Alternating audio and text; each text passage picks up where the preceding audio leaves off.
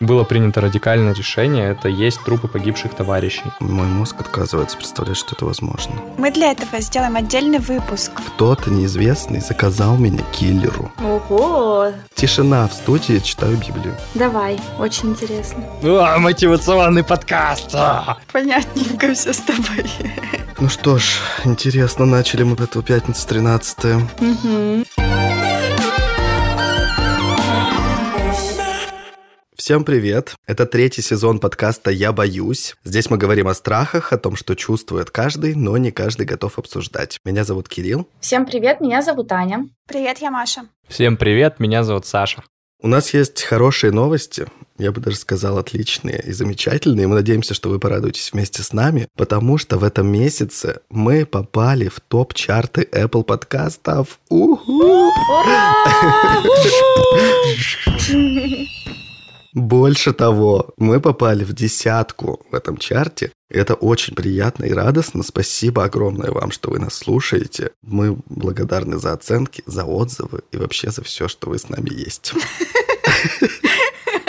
Анти просто, антирусский язык сегодня у Кирилла. Я знаю, что у нас пришло довольно много новых слушателей в этом месяце, поэтому хочу поприветствовать вас отдельно. Добро пожаловать к нам. Если вам близки темы, о которых мы говорим, вы готовы слушать, и вы готовы, может быть, высказаться на эти темы, то добро пожаловать. Присоединяйтесь, подписывайтесь обязательно в приложениях, где вы слушаете подкасты, в Apple подкастах, на Яндекс Музыке, в Кастбоксе, в Google подкастах и везде, везде, везде. И не забывайте, что с нами можно поделиться своими историями. Здесь мы собираемся и говорим о страхах, но мы надеемся, что вы готовы, как и мы, много смеяться, потому что мы это делаем.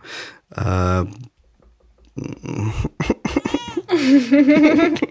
Почему я не могу сегодня? Много смеемся, немножко плачем. В общем, мы надеемся, что вы готовы, как и мы, много смеяться, потому что мы уверены, что смех — это вообще-то лучшая профилактика страха и всяких тревог. Поэтому подписывайтесь, будьте с нами, мы вас рады приветствовать. Ну и присоединяйтесь обязательно к нашему пока еще небольшому и ламповому сообществу ВКонтакте или в Инстаграме. Подписывайтесь, там легче делиться историями, записывать голосовые сообщения и вообще следить за тем, что у нас происходит. Все ссылки есть в описании. Также не забывайте, что мы всегда выкладываем наши выпуски на YouTube. Если вы обладатель премиум подписки на YouTube, э, любите слушать контент именно там, наши подкасты выходят там, чуть-чуть с относительно относительно основных платформ, но они там есть. В общем, подписывайтесь и там, комментируйте, ставьте лайки, колокольчики, там все эти приколы ютубовские. В общем, любая площадка для вас. Любая. Также мы выкладываем интереснейшие статьи на Яндекс.Дзене. Читайте, лайкайте, комментируйте и рассказывайте о нас своим друзьям. Если вы хотите поддержать нас с донатами, вы можете это сделать с помощью специального сервиса. А ссылка на этот сервис есть в описании этого и других подкастов. Тоже будем благодарны любому донату. Спасибо. Да, и я не устану говорить о том, что самое клевое для нас это оценки и ваше мнение, потому что каждый раз, когда мы читаем отзыв на любом сервисе или увидим 5 звездочек на каком-то сервисе, мы тут внутри так радуемся реально, но нам скоро нужно на видео будет записывать эту милоту, поэтому огромное спасибо всем тем, кто это делает, огромное будущее спасибо всем тем, кто это сделает, когда услышит это сообщение. Еще раз скажу, что оценки это кайф. Да. Спасибо вам вообще за любые реакции. Например, мы получаем много всяких от вас фидбэков. Очень благодарны также за упоминание в сторис, если вы нас вспоминаете. Буквально недавно мы получили отклик э, на наш выпуск про мошенничество. И нам рассказали довольно интересную историю. Я предлагаю тоже ее послушать, потому что оказалось, что тема мошенничеств мега-мега актуальная. Много-много разной обратной связи мы получили. Вот история Ирины, которая рассказала нам, как ее обманули. Я боюсь. Кирилл, э, добрый день. И кто там мне первый писал, я не знаю. В общем, всем вам рада очень. Очень интересно вас слушать. Еще раз повторюсь, это все достаточно искренне и не для того, чтобы ради красивого словца. По поводу сайта, моя история такая была, что я заказала себе картину из алмазной мозаики по фото. Сайт вполне приличный, со всеми там документами, все очень красиво написано и так далее. И, честно говоря, ну сейчас уже живем в таком мире, что можно все заказать через сайт, не обязательно звонить, связываться с менеджером и все прочее. Я на сайте загрузила фотографию, то есть сделала все, как вот у них указано. Я загрузила свою фотографию. Мне прислали по этой фотографии макет, а я его одобрила, там была стопроцентная предоплата. То есть это все было на уровне сайта.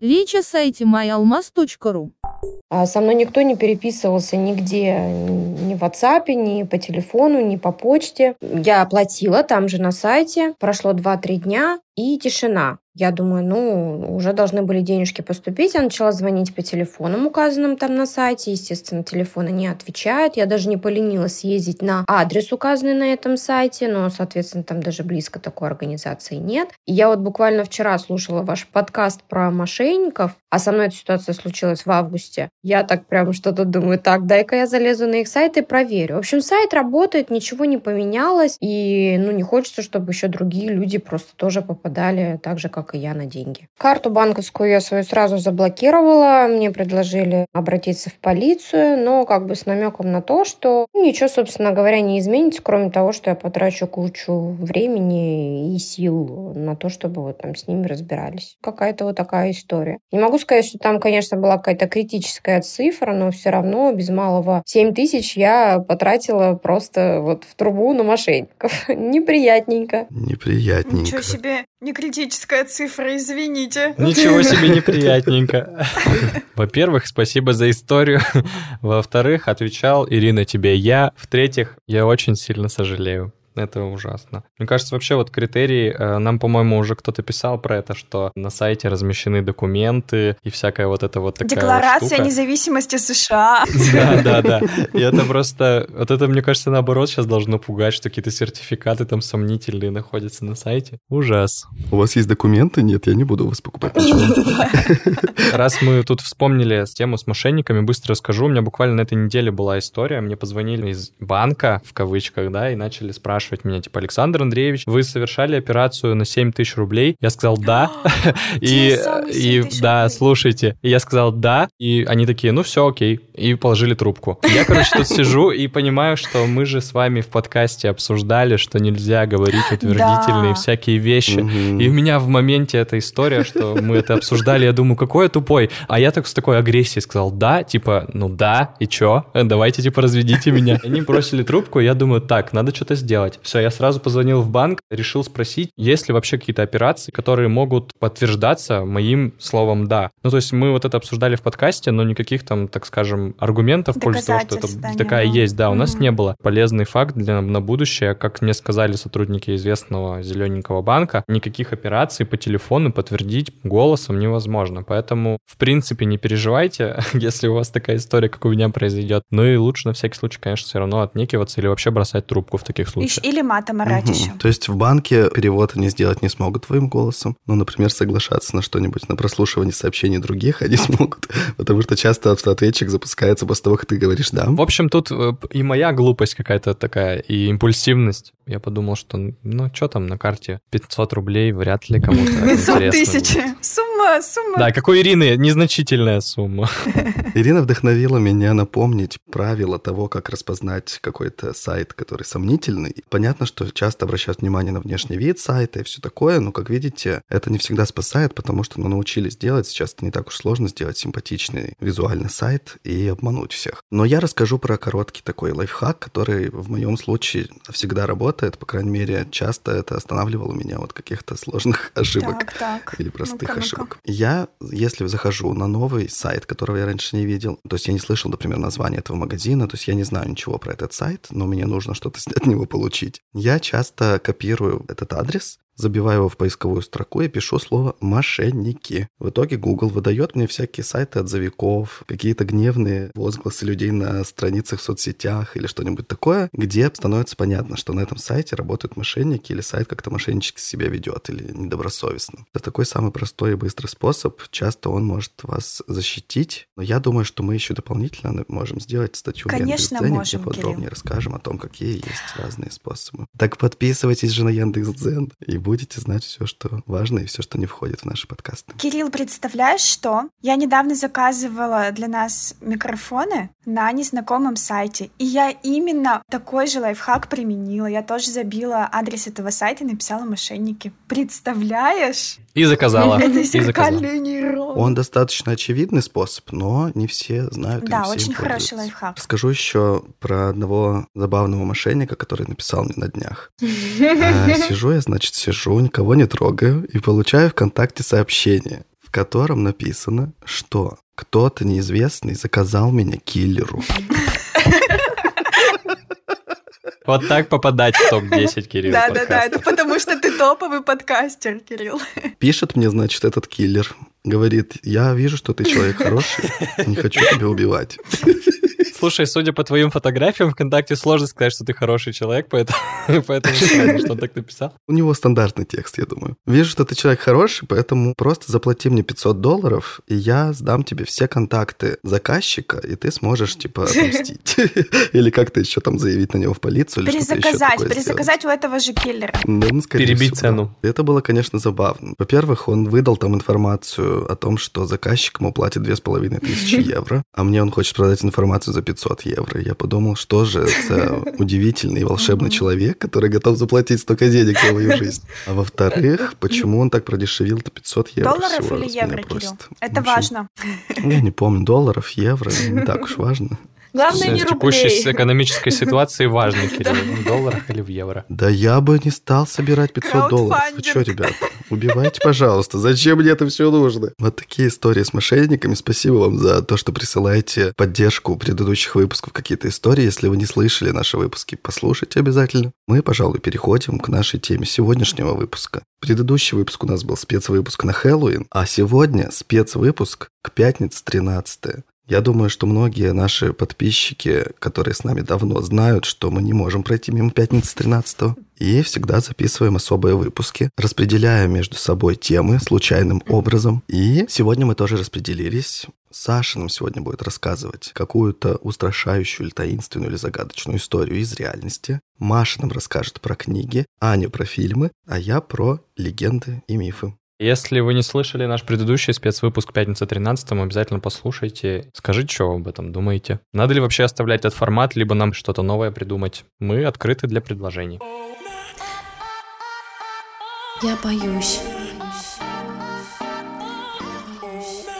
Пятница 13 друзья. Я в этот раз посмотрел какие-то знаменитые события, которые происходили в пятницу 13 но и истории, которые, как по мне, были страшными не даже с точки зрения прям каких-то леденящих душу, а страшными с точки зрения ситуации, в которой оказывались люди. Конечно, куча ситуаций есть, которые приписывают к тому, что ага, вот, это все произошло в пятницу 13 но я вот выделил одну историю, хочу с вами ею поделиться. История, она о катастрофе одного из самолетов, самолет FH-227. Произошла эта история, которая также известна как «Чудо в Андах». Это катастрофа, которая произошла в Андах в пятницу 13 1972 года. Обычный день, обычный перелет э, в Чили. На борту самолета находилось 5 членов экипажа, 40 пассажиров. Эти пассажиры это были члены э, регбийной команды, их родственники и спонсоры. На подлете к Сантьяго, это столица Чили, кто не знает, э, лайнер попал в очень сильный циклон, э, он врезался в скалу и рухнул у подножья горы. При этом сразу во, время этой аварии 12 человек погибли при падении и столкновении, еще 5 умерли позже от ран и холода. 28 уцелевших, при этом 8 человек погибли через несколько дней после того, как лавина сошла с этой скалы огромной. Очень э, животрепещущая история, потому что, ну, я в конце скажу, да, она была экранизирована. Я расскажу про эти 28 человек, какой у них был быт в эти дни. Всего просто расскажу вам, что они пробыли в этом снежном плену посреди гор 72 дня. 28 человек, они столкнулись, ну, естественно, столкнулись с проблемой выживания в тех условиях, которые, ну, представляете, зима, лавины, снег. Просто люди, которые летят из достаточно теплых стран в другую теплую страну, попадают вот в такую историю, абсолютно не готовы. У них, естественно, не было никакой теплой одежды, у них не было никакого снаряжения, не было никаких медикаментов, которые там с собой берут обычно. И чтобы хоть как-то помочь э, товарищам, они, э, там были два студента-первокурсника из медицинского колледжа, они создавали гамаки, медицинские шины из обломков самолета, из фюзеляжа, из лестниц, которые в случае посадки на, на воду вы- вы- вытекают, так скажем. Капец, я всегда думал, что только в кино так получается, что в аварии обязательно появляется какой-нибудь медицинский человек. Да, да. Как будто бы случайно. Ну, там, представляешь, два медбрата, первого, Мгм. первого или второго курсника, которые, ну, просто абсолютно без какой-либо практики попадают просто в экстремальнейшие ситуации. Да, да. У них был очень скудный запас пищи, у них было несколько плиток шоколада, то есть это просто люди, которые там что-то там то ли подобрали, то ли брали с собой в самолет. У них было немного крекеров и несколько бутылок вина. В целях экономии они все это распределили между 28 людьми поровну и растянули на несколько дней всего лишь. Воду они добывали из снега, растапливали в металлических пластинах, которые также от самолета. У меня просто мурашки сейчас, я визуализирую, как это происходит, когда есть просто кусок металла, на котором ты растапливаешь снег, чтобы его пить. Причем растапливаешь не просто на огне, да, который ты разжег такой спокойно, а солнцем просто растапливаешь. Был минимальный запас пищи, кроме того, у них отсутствовал вообще хоть какой-либо источник тепла. Они находились на высоте 3600 метров. Первые несколько дней после катастрофы выжившие сразу же сожгли все деньги, которые у них были наличка. Сейчас, если представить такую ситуацию, вообще очень сложно. Впоследствии, когда горючие предметы закончились, то по ночам, чтобы согреться, они втроем ложились друг на друга. Каждые полчаса они били друг друга по лицу и телу, чтобы согреться. Если кто-то хотел в туалет помочиться, то он делал это себе на руки, чтобы согреть их. Даже при строгой Господи, вот такой экономии боже, пищи, э, ну, запасы, естественно, очень быстро закончились. Кругом не было растений и животных. То есть, чтобы не поохотиться там или пособирать ягоды. Чтобы не умереть от голода, было принято радикальное решение — это есть трупы погибших товарищей. Это решение было принято сознательно, О, несмотря на то, что каждый из погибших был чьим-то другом, однокурсником или родственником. Я сказал, Нанда, на багажной полке больше ничего не осталось. Там мы хранили наши скудные припасы, немного шоколада и баночку сардин. Нанда посмотрел на меня и сказал, Карлита, тогда надо съесть пилота. Кроме того, все пассажиры самолета были католиками. Ну, соответственно, мы знаем, что у католиков у них э, очень такая... Католикам нельзя есть людей. Ну да, то есть э, христиане еще как-то... В общем, они, естественно, приняли это... Какая-то часть команды приняла это предложение очень сильно оскорбительным и противоестественным. Через несколько дней все равно голод заставил их э, как бы подчиниться. Они поняли, что просто голод оказался сильнее разума, страха и норм морали. Отчаявшись от голода и сообщения по радио о том, что все мероприятия по поиску пропавшего самолета прекращаются, это цитата, то есть э, представляете людям, которые застряли на 3000 метрах от уровня Земли, есть какое-то радио, какой-то источник сигнала, в котором говорят, ребят, все мероприятия по поиску завершены, мы вас искать не будем. После этого люди, конечно же, еще больше отчаялись, как казалось бы, куда больше. Повторюсь, да, что они пробыли там 72 дня. Я не представляю просто, это, это 3 месяца. Ну да, ну, три, почти три месяца, два, два с половиной месяца. Подожди, они были в летней одежде, я правильно понимаю? Или они типа шли в горы, поэтому все равно одеты были? Нет, они не шли в горы, они летели на самолете, они летели на матч. Ну, блин, раздетые люди, какой кошмар. Как вообще можно прожить три месяца раздетым на, на морозе? Ну вот я тебе говорю, они спали друг на друге, били друг друга, чтобы кровь разгонять. Они, я думаю, ходили вот так тоже вплотную друг к другу, потому что... Ну, скорее всего, да. Я думаю, Кирилл, они не особо ходили, потому что еды было мало, энергии, соответственно, тоже мало. Я, я думаю, не могу представить вообще. Мой мозг это отказывается ужасно, представлять, да. что это возможно. При этом была в этом какая-то позитивный э, момент, что лавина, которая очередной раз сошла с э, верху, завалила таким образом, накрыв их таким как бы одеялом над э, фюзеляжем самолета. То есть у них была пещера, которая была вокруг завалена снегом и сверху э, останками самолета, обломками самолета. Так, между прочим, некоторые животные выживают, прячась под слоем снега, потому что там сохраняется тепло. Я вот и тоже, естественно, не могу это представить. Я не могу понять, как люди потом могут ориентироваться вообще на что-либо и понимать, куда им нужно идти, на какие силы им нужно идти. Закончу эту историю, она там не, не особо длинная. Спасатели все-таки узнали о выживших через 72 дня, когда двое двое пассажиров после десятидневного горного перехода, Господи то есть ребята все-таки кто-то пошел на разведку и смотреть, что происходит, ну, нашли э, фермера, какой-то чилийский фермер, который там пас козлов горных, не знаю. Он оказал им первую помощь, сообщил властям об остальных пассажирах. Есть еще такой факт, что изначально вертолеты, которые прилетели спасать, ну, то есть после сигнала о том, что найдены вот эти вот э, потерявшиеся, да, люди. Прилетел один вертолет, угу. и оказалось, что выживших много, а вертолет вот один, и они не смогли в одну ходку увести всех людей. Какие-то люди сразу сели и полетели, какие-то люди еще какое-то время находились, не знаю сколько, под стихией под этой. Такая история. Э, морали не знаю даже какой здесь сказать. Просто она очень страшная.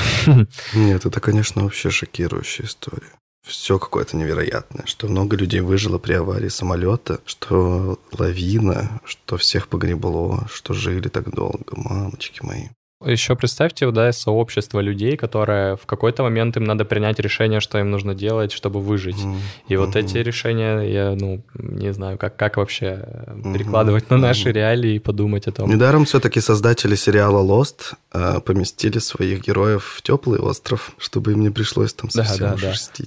Хотя они все равно начали. Самое в этом еще такое немножко пугающее, да, это то, что это люди, которые общаются между собой. Это регбийная команда, это коллеги, друзья. Кому-то повезло, угу. кому-то не повезло. Сложно, конечно, говорить, что кому-то угу. повезло вообще в этой истории, но... Круто, спасибо, Саша. Да, про фильм давай, Маш, да. ты... Это... это фильмы живые, очень крутой фильм. Ты смотрела, да? 93-го года, да. И я его смотрела еще в детстве, и на меня он тогда произвел просто колоссальнейшее впечатление. Вообще потрясающий фильм, очень классный. Я сейчас загуглила, есть еще документальный фильм «Чудо в Андах. Остаться в живых». Можно посмотреть, если вам интересна эта история. Ну, по фильму они несколько раз отправляли угу. людей искать помощь, и только во второй раз это увенчалось успехом. Угу, То есть они угу. вот там... Это было очень опасно идти куда-то, нужно было идти обязательно не одному, потому что один точно пропадет. Нужно было с поддержкой идти. Очень крутой фильм, серьезно. Посмотрите обязательно. Да, ссылки мы оставим в описании на все, что сегодня упоминаем. Ох, ну что ж, интересно, начали мы прям с горяченького в эту пятницу да, 13 Саша, Саша задал такой тон. Так, ну не все смеяться, знаете ли, давайте мы тут... Безусловно. Нет, история же закончилась э, достаточно позитивно, люди сами себя спасли. Относительно хорошо, да. Конечно, не всем удалось выжить, это очень печально, но они сами это сделали, представляете? То есть их отказались искать, а они пошли искать помощи сами. Какой должен быть стержень у человека? Не опускайте руки. Да. Никогда. Никогда не сдавайтесь. Так все-таки мы скатились, да, до морализаторства. Мотивационный подкаст. А я тогда скажу, сдавайтесь, если хотите. Это тоже нормально. Не нужно за себя давить. Эсквайр с Кириллом, да, вот эти пять правил Кирилла Пастухова. Такие тезисы. Сдавайтесь, если хотите. Второй там, я не понимаю, кто может заплатить две с половиной тысячи долларов за мой смерть. Дальше там За мою никчемную жизнь. О, неплохо, неплохо. Я боюсь.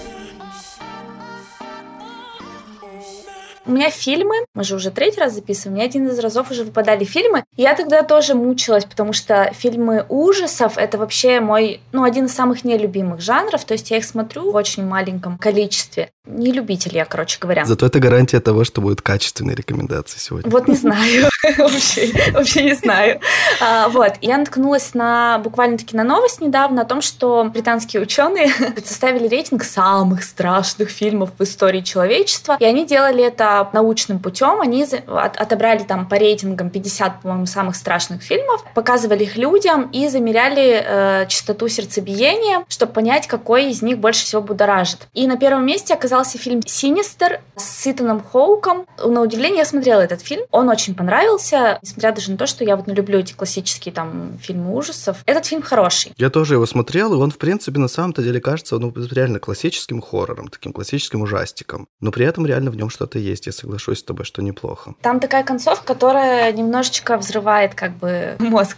Я решила, что рейтинги рейтингами, я придумаю что-нибудь поинтереснее. Мне вспомнился один случай, это было в университете, не знаю, курс, может быть, третий, четвертый. Мы проходили всякие исследования поведенческие. Нам дали задание посмотреть э, фильмы «Эксперимент» и «Эксперимент 2. Волна», по-моему, он так называется. Прикольно, я смотрела. Да, это два фильма немецких, сделанные по исследованиям. Это художественные фильмы, но сделаны на основе реальных исследований. Мы смотрели их у друга в съемной квартире, а у него еще такая была а, съемная квартира в таком не очень благоприятном районе, знаете, такая бабушкина квартира.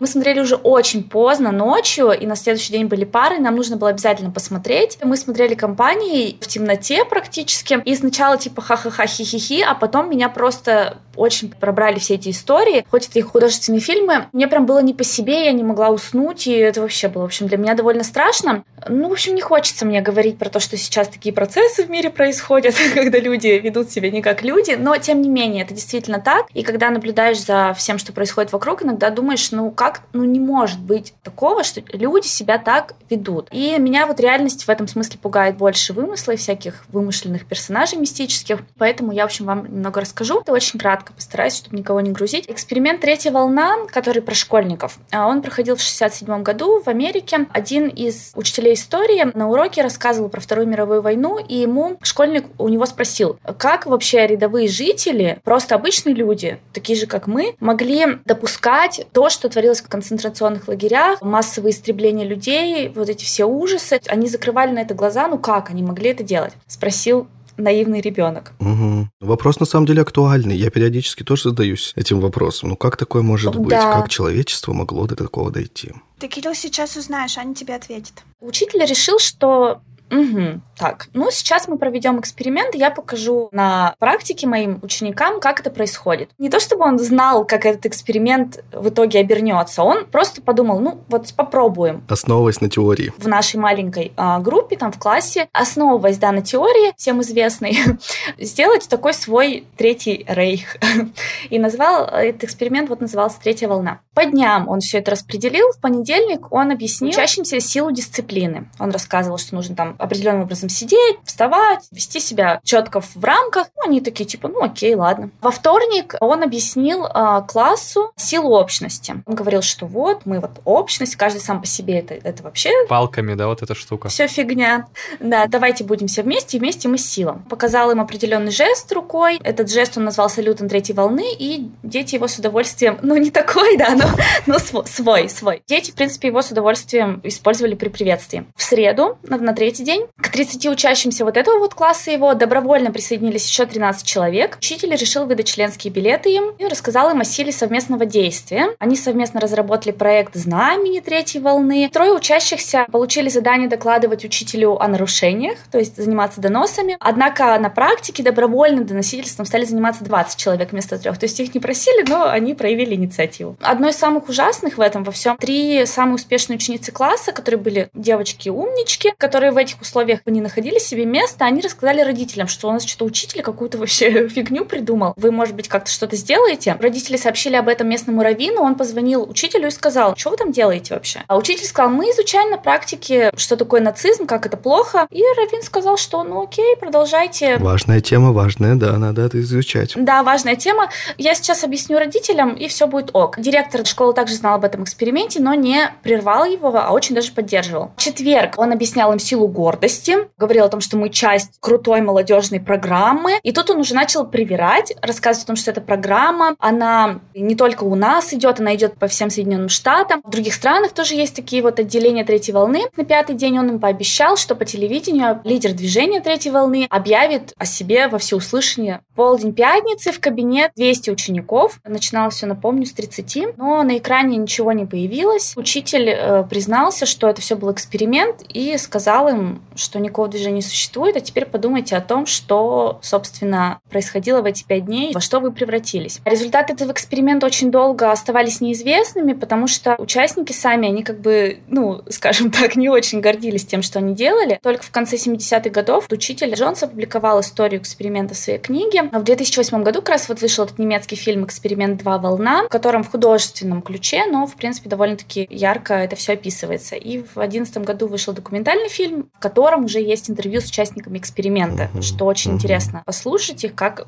они уже взрослые, да, люди уже. Я правильно понимаю, что дети в тот момент не понимали, что это будет какой-то эксперимент, то есть их не предупреждали, ничего, он просто как бы провел с ними занятие, понял, что есть такая потребность, покажу-ка я им все на практике, правильно? Он от них не скрывал, что это там какой-то эксперимент. В принципе, он им говорил, давайте попробуем сделать у нас определенные там действия. И uh-huh, понятное дело, что uh-huh. он им не говорил, давайте попробуем воссоздадим у нас третий рейх, получится у нас или нет. Поставил их в определенные условия, но они с удовольствием uh-huh. поддались этим условиям. Это первый эксперимент. Второй эксперимент, про который лег в основу фильма первого эксперимента, так называемый Стэнфордский тюремный эксперимент. Про него очень кратко расскажу, потому что к нему сейчас неоднозначное отношение. Если вот про третью волну, я не нашла особо критики этого uh-huh, эксперимента. Uh-huh. То есть, э, ну, он, в принципе, и не претендовал на какую-то научность. Это просто вот такой вот интересный опыт, который произошел, который учитель описал потом, и, ну, собственно, вот. Ну, я так понимаю, что они все-таки не дошли там до чего-то сильно такого опасного. Не дошли, да. Ну, понятно, что там, конечно, все было без крови и без всего прочего. Но, тем не менее, процессы тут можно какие-то было отследить. А вот этот вот Стэнфордский тюремный эксперимент, он был в одно время очень популярен, то есть его в университетах преподавали, вот даже нам. Психологи его изучали как очень крутой поведенческий эксперимент, один из, э, собственно, небольшого числа вот подобных. Но сейчас его очень сильно критикуют. Суть его, в общем, в чем? В 1971 году в Стэнфорде американским психологам а, был проведен эксперимент. Они набрали 24 человека. Это были белые мужчины молодые. Исследование вообще было заказано военно-морским флотом США для того, чтобы чтобы объяснить конфликты в его исправительных учреждениях и в морской пехоте. То есть там была такая проблема, и они подумали, поизучаем-ка мы и посмотрим вообще, из-за чего это все происходит. В общем, взяли они 24 человека, поделили случайным образом на заключенных и охранников. Лаборант, э, старшекурсник был назначен надзирателем, а сам вот ученый, который проводил этот эксперимент, Зимбардо его фамилия, управляющим. В подвале Стэнфорда сделали такую тюрьму, там все было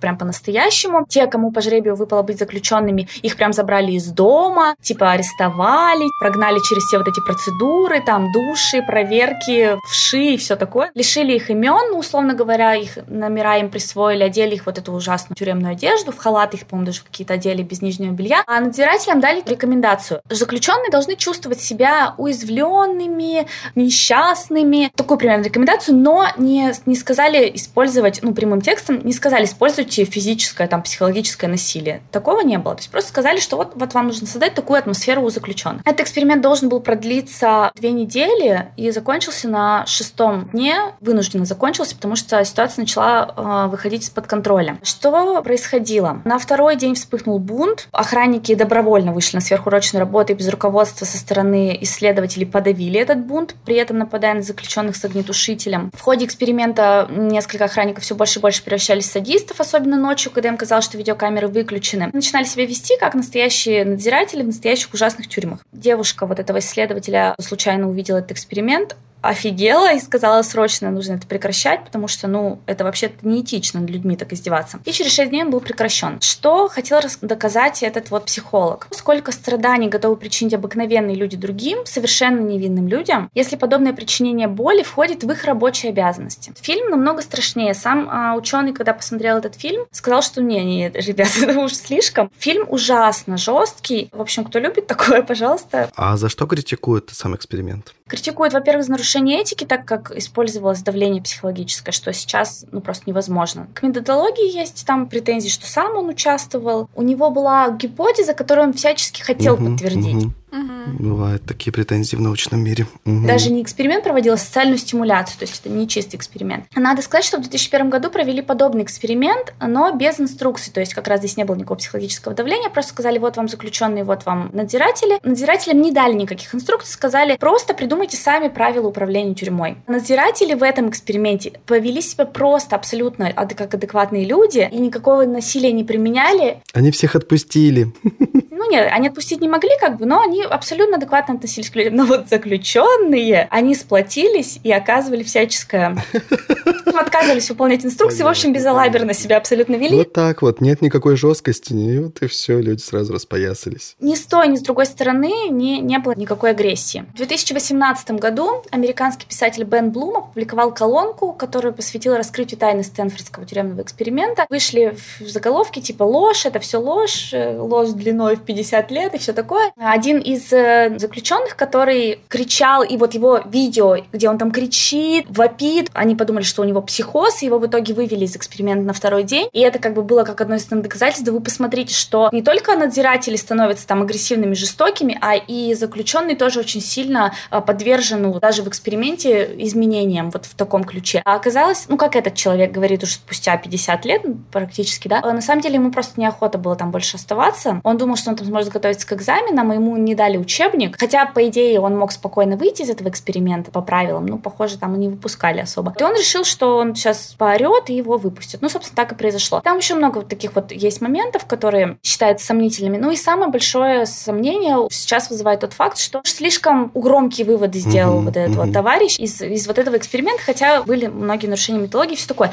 Так что эксперимент не рекомендую воспринимать как э, действительно научный, заслуживающий особого внимания сейчас, но фильм если вот любите такую жесть про человеческую природу, звериную, то посмотреть рекомендую, он довольно занятный в этом смысле. Последний эксперимент, про который я расскажу, который тоже особо не критикует и который тоже ужасен в своем, в сути в своей. В 63 году еще психологом Милграмом из Ельского университета было проведено исследование. Он пытался прояснить вопрос, сколько страданий как раз, да, готовы причинить обыкновенные люди, невинным людям, а если им приказывают это делать. Участникам эксперимент был представлен как исследование влияния боли на память. То есть им по факту не говорили, что действительно исследуют, им говорят, мы вот решили узнать, как влияет боль на память. Один из участников, ученик, должен был заучивать пары слов из длинного списка, пока не запомнит каждую пару, а другой учитель проверять память первого и наказывать его за каждую ошибку электрическим разрядом. И за каждую ошибку дополнительно он должен был повышать электрический разряд. Вот ученик, он на самом деле, это был подставной актер, он на самом деле никакого а, электрического разряда не получал, а вот учитель, он думал, что все это происходит по-настоящему. Экспериментатор, а, он э, давал как бы учителю вводный, что вот делай вот так-то, тот, если, значит, не отвечает неправильно, повышай до 450 а, ватт с шагом 15 ватт, то есть постоянно повышай, повышай, повышай. Сомнений в том, что это действительно правда, у учителя вот этого самого возникать не должно было. На случай, если испытуемый спрашивал, не получит ли ученик повреждений, экспериментатор отвечал, несмотря на то, что удары током могут быть болезненными, они не приведут к долговременным повреждениям от тканей. То есть он как бы говорил, что ну вреда для здоровья не будет, но больно. И он также говорил, нравится это ученику или нет, вы должны продолжать, пока он не выучит все пары слов. При этом экспериментатор никак не угрожал. То есть он не говорил, вы должны продолжать или я вас убью, я вам не заплачу, я вам еще что-то... Или я вас сейчас током дерну. Да. Более того, деньги за участие в эксперименте э, вот эти вот учителя получали до начала эксперимента. В принципе, им ничего не мешало встать и сказать, ну, блин, я не могу человеку боль причинять, прекратите, и никто бы его, ему ничего не сделал и не угрожал. Тем более, что там, в принципе, я так понимаю, что актер давал реакцию каждый раз увеличивающуюся и довольно красочно показывал, что ему больно. Да, да, он давал реакцию. Экспериментатор еще говорил, что ответственность за этот эксперимент несу я. И, в общем, результаты какие? 26 испытуемых из 40 продолжали увеличивать напряжение до 450 ватт. Лишь пятеро испытуемых остановились на напряжении в 300 ватт. Ну, там другие останавливались позже. И есть там были гипотезы, почему они так делали, что, типа, это был Ельский университет, и люди думали, ну, неужто меня Ельский университет заставит? Пытать людей. Всячески там пытать людей, да. Потом, что мужчины только в этом эксперименте были, что испытуемые не понимали, насколько сильный вред они причиняют человеку. Испытуемые изначально имели склонность к садизму. Это были такие, Ну, типа... критические замечания. Критические замечания, да. Но все вот эти вот критические замечания были проверены. Например, исследование то же самое повторялось не в Ельском университете, а в каком-то там вообще непонятно где. Женщин тоже протестировали, тоже нифига никакого отличия нет. Люди со- осознавали опасность электрического тока. Даже проводился один из экспериментов, когда изначально говорили, что у этого ученика, так называемого, у него проблемы с сердцем. Э, Во время эксперимента вот эти ученики кричали, что все, у меня сейчас становится сердце, мне очень плохо, там все такое. Это тоже абсолютно никак человека не останавливало. Никакими они были садистами изначально, э, были обыкновенными людьми, все это очень хорошо проверилось. Вот этот вот как раз ученый говорит, что мы доказали, что в нас очень глубоко укоренилось сознание необходимости поведения авторитетом именно. По его мнению, в проводившихся экспериментах решающую роль играла неспособность испытуемых открыто противостоять начальнику. То есть, когда а, там еще проводились разные вариации, когда, например, вот этому же учителю, другой такой же типа учитель говорил продолжать, тот не продолжал. То есть, когда говорил человек с ним примерно по рангу одинаковый, он его не слушал. Когда это говорил экспериментатор, все, конечно, я буду слушаться. То есть человеку его ранга не подчинялся. Когда а, продолжать требовал всего лишь один такой же испытуемый, как и они, то есть они отказывались сразу же. Интересный еще факт, что близость жертвы сказывалась очень на послушании. То есть когда они начали уже проводить эксперименты, когда жертва находилась в одной комнате с этим учителем, уже сокращалось количество людей, которые дальше продолжали. А в другой раз им э, вообще сказали держать за руку человека, которого они бьют током. И в этом случае вообще очень-очень существенно сократилось количество тех, кто продолжал. Два момента вот выдвинул вот этот вот товарищ. Первая теория конформизма, которая говорит о том, что люди готовы подчиняться. Вот они себя ответственность снимают, если с них, вернее, ответственность снимают, говорят, мы знаем, как лучше делать просто. Окей, согласен. Вот теория конформизма и теория субъектности, то есть когда человек перестает быть субъектом, становится объектом, тоже все окей. Я типа тут ничего не решаю, и меня, в принципе, устраивает, если это не я несу за это ответственность. Я, в общем, не нашла особо каких-то супер больших противоречий этому исследованию или критики. Э, Более того, оно повторялось совсем недавно, в 2017 году. Хочешь сказать, она повторяется иногда и сейчас в окружающей жизни? Да, оно повторяется иногда и сейчас, то есть этот эксперимент более такой, да, адекватный. По нему тоже снят фильм, по мотивам этого эксперимента, он называется Экспериментатор. История Стэнли Милгрэма. А, Вот, и там играет из знаменитых актрис Вайнона Райдер. Вот, я его не смотрела, но вот теперь очень хочу посмотреть. Я тоже. Еще интересно, что вот про тот эксперимент, который с тюрьмой, есть еще два фильма. 2010 года там играет Эдриан Броуди. Эдриан Броуди. Маш, спасибо, да. Так что фанатам Эдриана Броуди, он там такой очень брутальный мужчина, Да, он там крутой. да, с голой грудью, в общем, ходит, все окей. А, вот. И М, Да-да-да. И еще один есть Стэнфордский тюремный эксперимент, так там называется, 2015 года. Ну, про него я ничего сказать не могу. В общем, у меня такие вот сегодня фильмы, тоже ничего веселого, все довольно грустно. Ну, даже не то чтобы грустно, но просто есть над чем подумать, и каждому, наверное, задуматься в первую очередь о том, чем обусловлены мои поступки иногда. Это даже не связано ни с жестокостью, ни с чем, просто думаю ли я своей головой, или больше склонен подчиняться, или даже просто позабивать, ну ладно, они знают лучше, я типа пофиг. Почему меня так эта тема заинтересовала, я так долго вам рассказывала истории, потому что я тоже иногда, конечно, никого не бью током, но тоже иногда думаю, блин, ну это же человек говорит, вот это же эксперт говорит, но это эксперт говорит, ну он не может ошибаться, даже если, по моему мнению, он говорит полную дичь. И мне кажется, что это вот вообще очень актуально, думать своей головой и проверять. Критическое мышление. Yes, yes. Ну что ж, переходим к следующим историям. Я боюсь. Ох, что я вам сегодня расскажу, вы не представляете. Итак, мне досталась тема легенды и мифы. Подумал я, подумал. Вообще, я хотел сначала вам рассказать одну странную тему, странную легенду и какую-то мифологию такую из новейшего времени. Возможно, вы заметили, что в городах России пропали тараканы. Да. То есть их было довольно много, и все такое, они пропали. Да 5G и вот есть же разные это все, мифологические... 4G. Да-да-да, связанные с с радиацией, да, с всякими загрязнениями, со всем таким. Вот я хотел поговорить сначала про эти мифы, но потом подумал, что нет, нашелся миф поглубже. Все, кто боится тараканов, можете оставаться, я не буду про них рассказывать. Это я. Сегодня расскажу вам про великанов и вообще про людей огромных, вот этих вот страшных, огромных, гигантских людей, которые существовали на нашей планете. Давай, очень интересно. Я думаю, что все мы знаем о том, что они существовали на нашей планете. Нет. Да ведь? Ну все, сейчас расскажу. Ну мало того, Да, что... Кирилл, это же неправда. Ну как неправда? Смотри, это закрепилось в культуре в нашей. Мы знаем об этом откуда? Из сказок, из многих. Но если бы мы знали об этом только из сказок и понимали бы, что все это придумано, это одно дело. Но об этом свидетельствуют и многие исторические источники. Об этом свидетельствуют многие духовные тексты, которые люди писали. Понятненько а они, в принципе, тоже часто считаются историческими источниками. И если тебе этого мало, Маша, Нет, конечно. если Библия для тебя не авторитет, то есть еще и множество археологических находок, которые говорят о том, что гигантские люди, люди-гиганты, великаны, и вот все вот эти слова, которые мы используем, они существовали на нашей планете. Обычно, кстати, такие тексты начинаются примерно вот с такой формулировки. Она тоже примечательная, поэтому я зачитаю вам ее. Мы еще слишком мало знаем свое прошлое, чтобы выносить о нем не поддающиеся сомнению заключения. Новые находки могут нести в себе неслыханные тайны. Изучение древних сообщений может во многом дополнить и даже изменить уже устоявшиеся Да, да, да, исторические... нормально, нормально. Хороший заход. Это я обожаю просто. Когда статья начинается вот с такого захода, можно сразу же Закрывать. читать и доверять. Кто как.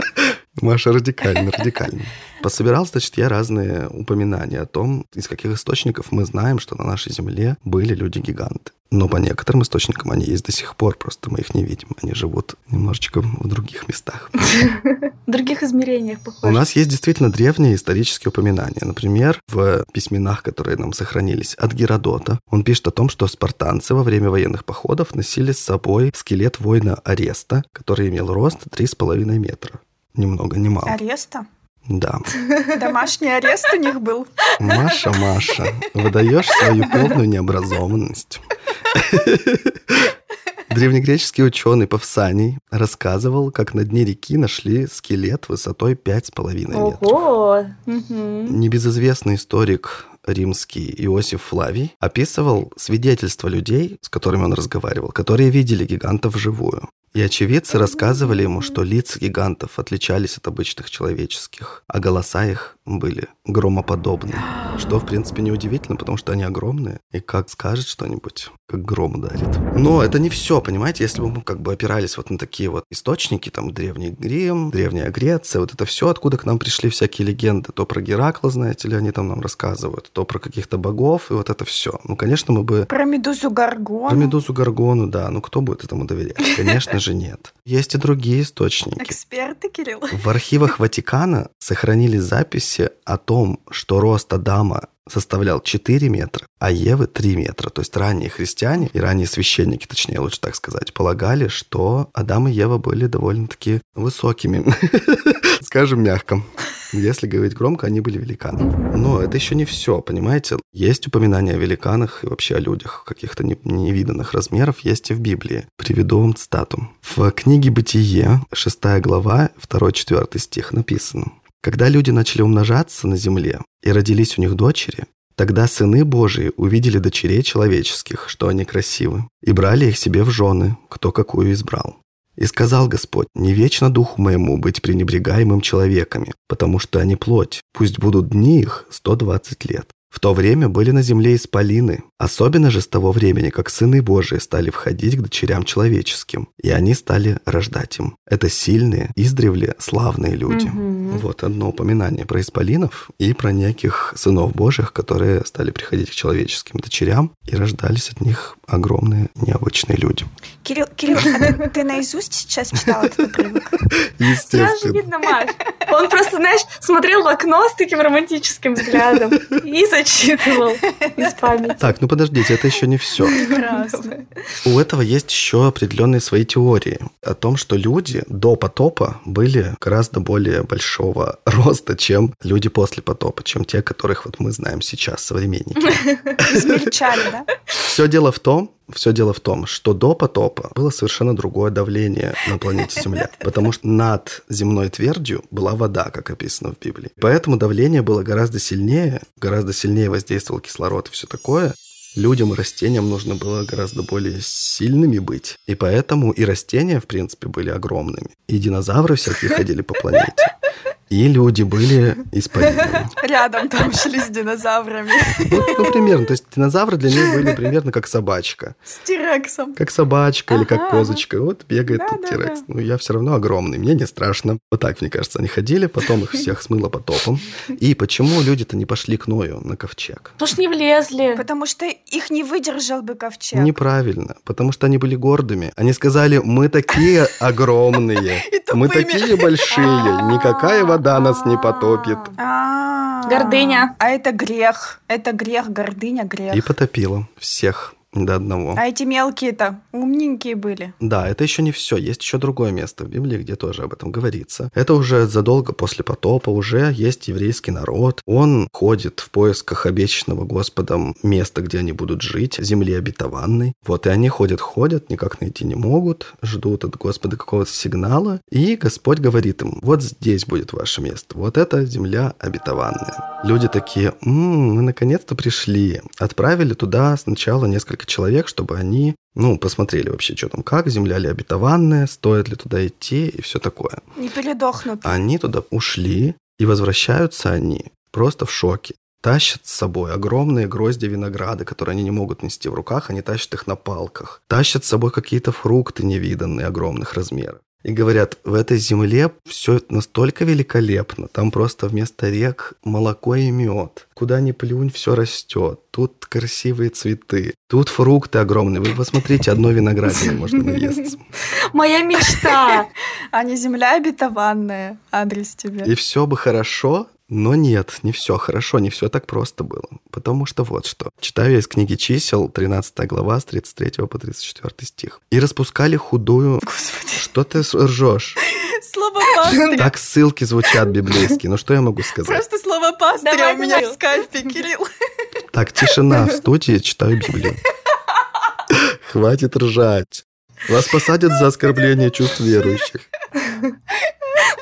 Итак, и распускали худую молву о земле, которую они осматривали между сынами Израилевыми, говоря, «Земля, которую мы проходили, есть земля, поедающая живущих на ней, и весь народ, который мы видели среди ее, люди великорослые. Там видели мы и исполинов, сынов Еноковых, от исполинского рода, и мы были в глазах наших пред ними, как саранча, такими же были мы и в глазах их».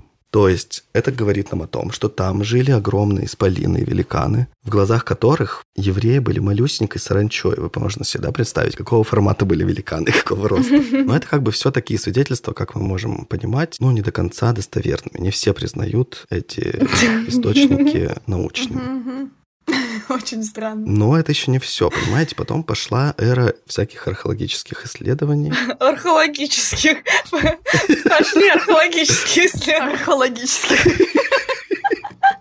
Кирилл, ну это, это не твоя уже тема-то. Твоя закончилась на Библии. Археология это. Археология, да. Ужас. Вот пять минут Библию почитал, и все, вся наука вылетела из головы.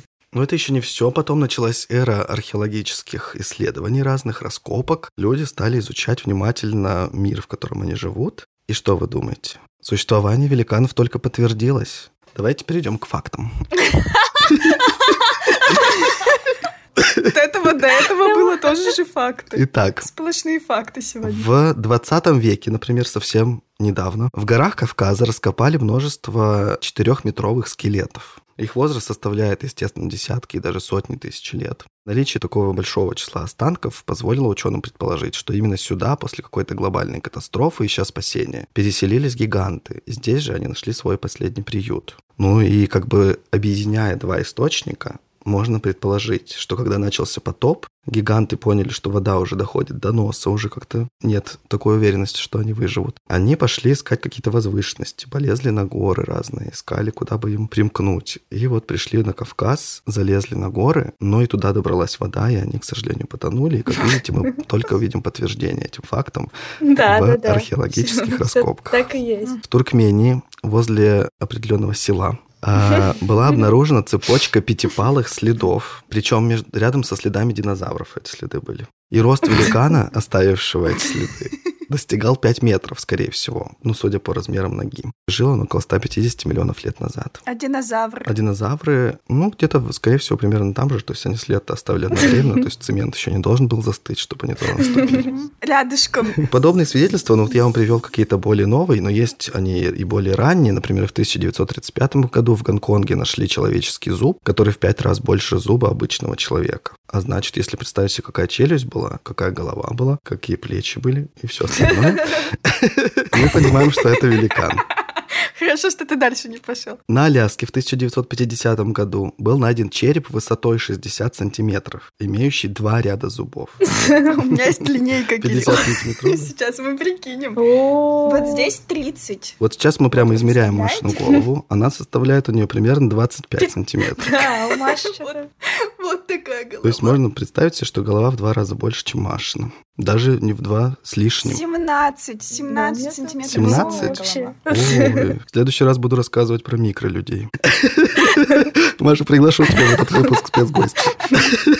Спасибо, Кирилл. Ну и вот, в 1999 году в Монголии нашли окаменевший человеческий скелет длиной 15 метров. Представить себе такого человека Да вообще куда невозможно. еще больше-то? Но если вы думаете, что это находили только где-то далеко, где мы сами не знаем и не можем ничего прийти и посмотреть. Нет, буквально не так далеко от нас, в Карелии, то есть это почти вот Питер и окрестности его, тоже есть определенное упоминание о великанах. Понятно, что это такое скандинавское вообще предание в целом, о том, что там есть великаны.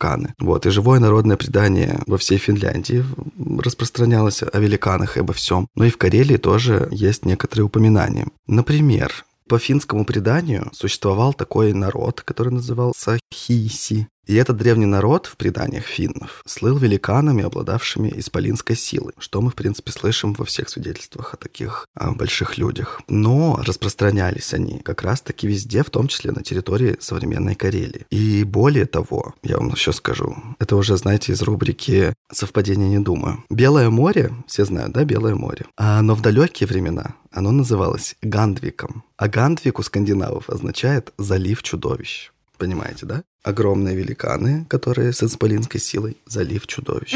Боже мой. И все это Белое море и Кирилл, Карелия. знаешь- Так что все близко, все рядом. Конечно же, я рассказываю все это с неопределенной долей Подожди, иронии, Кирилл, потому подожди. что У меня есть еще в добавлении к твоим доказательствам еще парочка свидетельств. Ладно, отменяю пока. Отменяю пока слова про иронию. Первое свидетельство, а, которое многие считают достоверным источником, это книги о Гарри Поттере. Там есть два великана. Там во всех частях есть Хагрид, и в одной из частей есть мадам Максим, которая вообще настоящий великан, еще выше А Хагрида. грошик? Спасибо, Маша. Три великана, да, извините меня. Свидетельство есть еще не менее достоверное. «Властелин колец» там вообще каждый второй великан. Нет, ну слушайте, вот ты так это говоришь с такой иронией. Не, с таким смехом, как будто бы это абсолютно несерьезно. Но вообще-то вся культура, вот во всех культурах есть упоминание о каких-то гигантах и Конечно, великанах. конечно. Это впиталось в сказки, это впиталось в придуманные истории. Но факт мы не можем вычеркнуть из этой реальности. Люди везде видят Конечно, я поэтому и прибавила к твоим аргументам. Еще еще более убедительных аргументов. Давай. Да-да-да. Больше того, конечно же, более новые раскопки, более новые вот случаи нахождения больших останков человеческих тел сопровождаются всегда фотографиями. Если вы наберете гиганты, раскопки, фотографии или что-нибудь еще такое из этих ключевых слов, вы наверняка увидите много разных фотографий на этот счет. И пятиметровых людей, и 20 тысяч метровых людей, и любых вообще размеров людей.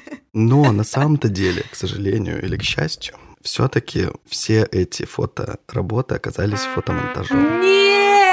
Людей Да ладно! выше Это невозможно, Кирилл. Людей выше двух. Сейчас самый высокий человек, который зафиксирован, это 2 метра 40 с чем-то сантиметров. Это, конечно, очень много и звучит страшновато. На фотках можно тоже его увидеть. В среднем вот эти гигантские скелеты, о которых находят и о которых пишут в нормальных СМИ, а не шок-контент и вот это все, обычно составляют примерно 2 метра. То есть 2 метра, там 19 сантиметров, 2 метра в районе вот этой цифры. Нужно здесь еще, конечно, сказать, что в принципе есть общее представление археологическое и антропологическое, что сейчас средний рост человека увеличился в сравнении с тем, что был раньше. То есть раньше люди были еще меньше. Поэтому, конечно, какие-то люди высотой, например, 2 метра, если средний рост был там метр сорок, метр пятьдесят, метр шестьдесят, то два с половиной метра или там 2 метра сколько-нибудь сантиметров, конечно, такой человек несет определенное впечатление, а дальше фантазия Да, может, в принципе, да, да, превратить его уже во что угодно. Подтверждаю, подтверждаю. Поэтому все остальные вещи с огромными черепами или со всеми такими штуками это фотомонтаж. Я думаю, что мы поделимся с вами. Либо я поделюсь ссылкой на конкретную какую-нибудь научную статью, где об этом говорится, или такую научно-популярную. Либо мы сделаем отдельно какой-то постик в нашем Яндекс.Дзене, пока еще точно не знаю. Но все равно отсылаю вас подписаться туда, а пока посмотреть в описании этого выпуска. Там есть все ссылки на все, о чем мы говорим. Вот такая легенда и такая история сегодня у меня. Прекрасно. Скажи, а будет ли ссылка на Библию? Как на основной источник доказательств, так сказать. Так, ну, Маша, чтобы тебя не довести до греха, я не буду отвечать на этот вопрос. Я боюсь. Я вам сегодня расскажу про две книги, чтобы всем нашим читателям было интересно слушать. Одна из них будет художественная, а вторая не художественная. Итак, первая книга — это «Чужак» моего любимого Стивена Кинга. Я ее прочитала этим летом, и э, я ее читала после просмотра сериала. HBO выпустили сериал по этой книге. Книга не новая, она 2018 года. И мне очень понравился сериал, я решила еще и книгу прочитать. Я вам скажу, друзья, как бы ни был хорош сериал, книга в разы страшнее. Она меня настолько пугала, что мне приходилось перед сном, после того, как я почитала эту книгу, читать еще какую-нибудь другую книгу, чтобы можно было уснуть. Маш, Маша, а как же, а как же класть в холодильник книгу в морозильник, чтобы было не так страшно? Так, это что такое? Ну-ка расскажите про этот ритуал. Да это из друзей, когда Джо слишком Ну боялся, нет, это не работает. чтобы сияние читать. Тоже, кстати, Стивен Кинг. Король ужасов, как-никак. В общем, эта история, когда ты начинаешь читать, кажется, что это обыкновенный детектив. Там описывается ужаснейшее убийство ребенка. Практически с первых страниц становится ясно, что у полиции уже есть подозреваемый, которого видели несколько свидетелей. Казалось бы, что дальше будет в этой книге, если с первых страниц уже все понятно. Но, конечно же, нас ждет тайна, которую Стивен Кинг дальше начал развивать. Если вы прочитаете описание вот на обложке этой книги, можно просто до середины книгу вообще не читать, поэтому не читайте описание, сразу же начинайте читать, она очень крутая и очень страшная, очень страшная, серьезно. Потом еще можно посмотреть сериал, потому что он тоже отличный, мне понравился. Вторая книга называется «Безумная медицина». Вот такая вот у нее обложка классная прекрасная. Маша, говорю, все думает, что она на телевидении. Показывает обложки, показывает линейку, свою голову измеряет. Мы же ссылочки оставим в описании. Ладно, ссылки оставим в описании. Смотрите на обложке книг там. Да, так давно пора. Эту книгу написал медицинский журналист э, Томас Моррис. В ней собраны различные курьезные, пугающие случаи, заболевания, исцеления и методы лечения из практики врачей прошлого, вплоть до 17 века. Это очень интересная да, книга, мне она очень понравилась. Более того, это немного продолжает нашу тему, которую мы начали в хэллоуинском выпуске. Там Аня говорила про так называемых воскресителей, которые выкапывали трупы для медиков, которым надо было тренироваться. И здесь Да, тоже да, мы да. Продолжаем эту тему. так что, кто не слушал хэллоуинский выпуск, послушайте хотя бы не страшную часть, первую часть этого выпуска. Познавательную. Познавательную. Познавательно, абсолютно верно, да. Тоже бы хотела об этом сказать. Для нас, людей современных, э, нам кажется, что все это смешно и забавно, когда люди лечатся винными клизмами или рвотными какими-то бальзамами, пусканием крови, когда человек и так потерял много крови. Да, Маш, люди до сих пор пьют мочу. Уринотерапия. пор, Так что не- да. не так- я бы не сказал, что это настолько странно в наше время. Это все понятно, но все равно мы же с вами не пьем мочу. Давайте откровенно об этом сейчас поговорим.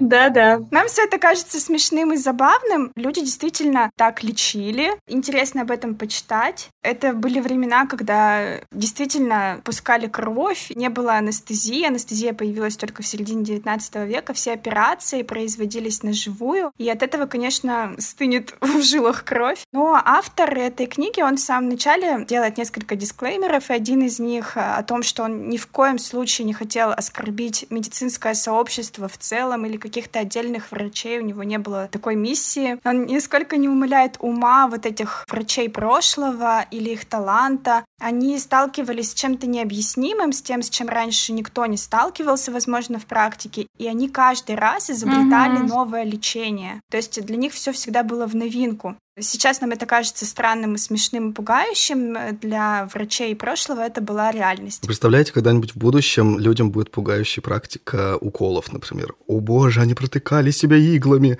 а сейчас просто пьешь таблетку с нанороботами, и все нормально.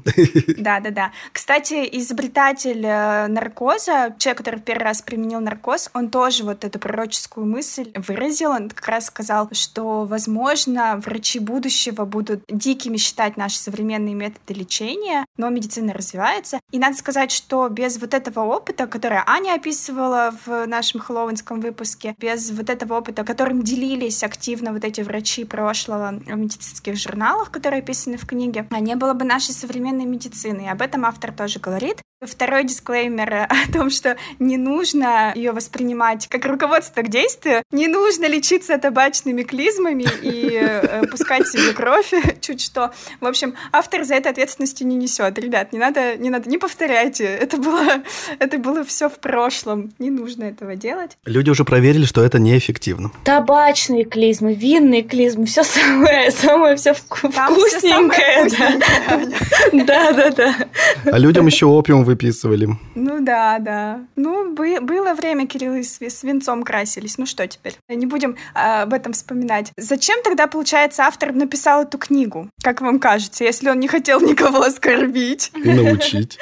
И не хотел, чтобы люди по ней лечились. Да. Для чего тогда он ее написал? Ну, Во-первых, это безумно интересно, это увлекательно. В книге много фактов э, о быте людей того времени, о том, что для них казалось вот нормальным, привычным. Это очень интересно читать, и, скорее всего, ну, большинство из них, из этих фактов, вы не узнаете из простых учебников истории. Поэтому это интересно. Во-вторых, такой мой наивный вывод, мне кажется, это очень полезно для развития критического мышления. Вот к слову о том, что Аня говорила об экспериментах, очень важно понимать, что вот мы такие с вами сидим, смеемся над тем, как э, человек решил, что вот если приложить к анальному отверстию ребенка анальное отверстие живого голубя, он его излечит от э, лихорадки. Мы смеемся, вот, вот Аня сейчас Аня смеется над этим. А человек тогда, понимаете, он придумал это, он это воплотил, он получил результат положительный, я вам скажу, для ребенка, не для, не для голубя. Больше того, знаете, что я вам сейчас скажу?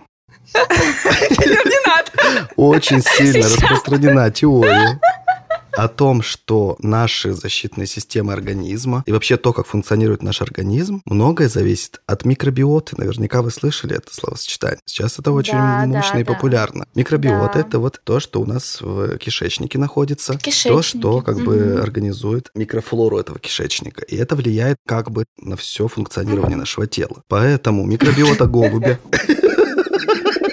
должна была как-то повлиять на микробиоту младенца. Сейчас, больше того, проводятся даже эксперименты по обмену микробиоты между разными людьми в целях того, чтобы вот повлиять как-то на организм, посмотреть, что из этого будет. Ведутся эксперименты, и даже уже какие-то медицинские практики с этим связывают. Пока это звучит, конечно, странно, но извините меня, сколько лет прошло, а, возможно, идея была у того доктора, да, еще прогрессивная. Да-да-да. Она от этого не становится менее забавной и смешной. Это точно. Мы с вами сидим, смеемся, а для человека это была реальность, и он об этом рассказывал своим э, э, знакомым врачам, медицинскому сообществу. Возможно, кто-то Мгм. даже потом Коллеги, пошел по его стопам. Каких лучше голубей отлавливать для этой процедуры? Да, абсолютно верно, Кирилл. И вместе с этим э, кто-то из, э, возможно, наших слушателей даже считает, что если поставить прививку от гриппа, то можно тут же заболеть гриппом, заразить там всю семью и сидеть на карантине, и все будет печально. Вот, я об этом говорю, что мы смеемся, а меж тем тоже есть некоторые заблуждения у нас в быту. Мгм, Возможно, вот возможно, зад голубя — это такая метафора гомеопатии э, в современности, ребят. Отлично, мне нравится. Гомеопатия равно зад голубя. Вот. Мет- Может, как метафора, ладно, но принципиально не совсем совпадает. Там все-таки другая немножко теория у гомеопатов. Не суть. Я вам тогда зачитаю небольшой отрывочек, расскажу о таинственной болезни девушки из XIX века. В 1825 году врач из Копенгагена описал настолько удивительный случай, что он счел необходимым заявить о готовности 30 его коллег подтвердить правдивость этой истории. Рэйчел Херц пребывала в полном здравии до 14 лет. В то время у нее был бледный цвет кожи и сангвинический темперамент. Врачи тогда до сих пор полагали, что здоровье человека зависит от э, соотношения четырех жидкостей в организме человека, и у нее, очевидно, было много крови. Вывод, что нужно делать? Да, прекрасно. На протяжении нескольких лет у нее были различные симптомы. А, Например, она, у нее было несколько эпизодов рожи и лихорадки, из-за которых она пребывала в спутанном сознании. Затем у нее начались истерические атаки, сопровождавшиеся обмороками настолько длинными, что иногда людям казалось, что она умерла. Потом у нее началось головокружение, икота и бред. В общем, несчастный 14-летний человек всячески страдал. И вот здесь э, интересное описание, которое э, много говорит о привычках образованных датских подростков XIX века.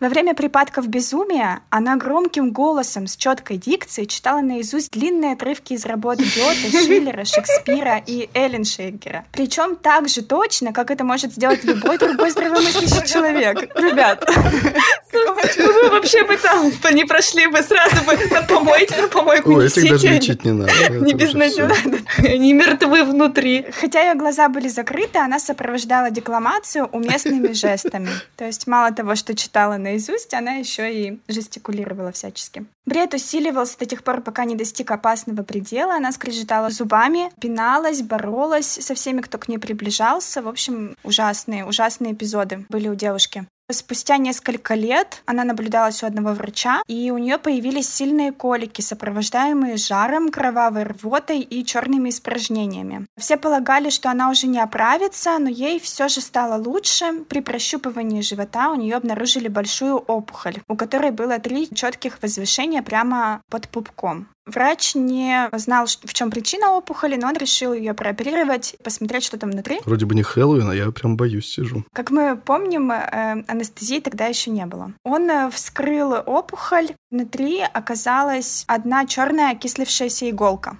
За 18 месяцев в разных частях тела пациентки появились опухоли, сопровождаемые сильными болями. Из них было извлечено 295 игл. Потом показалось, что девушка пошла на поправку после того, как из нее извлекли вот эти иглы. Врач даже уже начал описывать э, этот случай в медицинский журнал. Это оказалось преждевременно, потому что у нее снова обнаружились опухоли. Сейчас еще небольшая цитата. Правой подмышечной впадине появилась большая опухоль, из которой с 26 мая по 10 июля 1822 года было извлечено не менее 100 игл. С 1 июня 1822 года по 10 декабря 23 года из дела пациентки в разное время было удалено еще 5 игл, то есть общее число составило 400. Выздоравливая, пациентка развлекала себя изучением латинского языка и ведением дневника собственной болезни. В настоящее время она находится в больнице Фредерика в Копенгагене и хорошо себя чувствует. Как оказалось, когда все вот эти иглы из нее извлекли, естественно, врач не понимал, как они туда попали, но автор книги Томас Моррис предполагает, что, скорее всего, вот в этих припадках, ну, у девушки явно были какие-то психологические проблемы. У нее началось расстройство пищевого поведения, и она начала глотать иглы. И иглы имеют э, такое свойство прокалывать желудок, собственно, отсюда э, кровавая рвота, черные испражнения и попадать в различные части тела. Ой, какой кошмар. Вот. Надеюсь, что этой женщине все было хорошо в будущем. Очень надеюсь. Ну, ей еще повезло, что она в 19 веке родилась. В 16 из нее бы дьявола изгоняли, и нашли бы еще иглы, и все бы подтвердилось. Скорее всего, ее бы просто повесили, Кирилл, как ведьму, или сожгли. В общем, очень интересная книга, я всем советую. Если вы, ребят, хотите почитать, я с удовольствием с вами поделюсь. Хотим. Я вообще уже несусь в Класс. описании этого выпуска, Да. чтобы найти несколько ссылок и все просмотреть. Да. Напомню, что это был специальный выпуск к пятнице 13. Обычно мы выходим по вторникам раз в две недели, так что в следующий раз мы услышимся даже чуть раньше. Это будет 24 ноября. И это будет уже наш обычный выпуск. Мы снова поговорим о страхах и поговорим о конкретном страхе. Поэтому подпишитесь и не пропускайте. А если вы нас слушаете, начали слушать Да-да-да. недавно и уже попали сразу на два подряд выпуска каких-то непонятных, не о страхах, а наоборот каких-то страшных, может быть, даже времена мерзких или э, пугающих, мы так делаем только в пятницу 13 и в Хэллоуин. Обычно это где-то два, два раза в год, максимум три. Поэтому в следующий раз будем уже говорить опять о страхах, все это обсуждать, рассказывать свои истории, слушать ваши истории. Поэтому, в общем, не пугайтесь, здесь не всегда так странно. Ну, еще одно очень важное объявление. До конца года, а значит, до конца этого сезона остается совсем немного времени. Поэтому срочно отправляйте нам свои истории о детских страхах, о том, чего вы боялись в детстве, или, может быть, напугались в какой-то конкретный момент, или, может быть, боитесь до сих пор, или вообще справились с детским каким-то страхом. Расскажите, как это было, как вы себя чувствовали и как справились. Все это в голосовом формате срочно нужно нам отправить. либо в соцсетях, либо нам на почту подкаста I'm afraid собака gmail.com. Важно успевать, так как выпуском про детские страхи мы хотим закончить этот сезон. Поэтому давайте, давайте, отправляйте. У нас уже есть история о детских страхах, но вашей как раз не хватает. Записывайте. Да, мы свои уже все в прошлом выпуске вывалили, поэтому теперь будем слушать ваш. На этом все. Спасибо, что вы делитесь подкастом с друзьями и знакомыми. Упоминайте нас в Инстаграме, если слушаете этот выпуск. Делитесь э, вашими историями. Это всегда приятно, важно. Не забывайте ставить звездочки в приложениях. Это можно делать даже не один раз. Хотела сказать, что сегодня же пятница 13, так что давайте выбирайте что-нибудь пострашнее, почитать или посмотреть. И, в общем, хорошего вечера. На этом, пожалуй, все. Спасибо, что вы были с нами. Всем пока. Пока! Пока, спасибо большое. Пока-пока!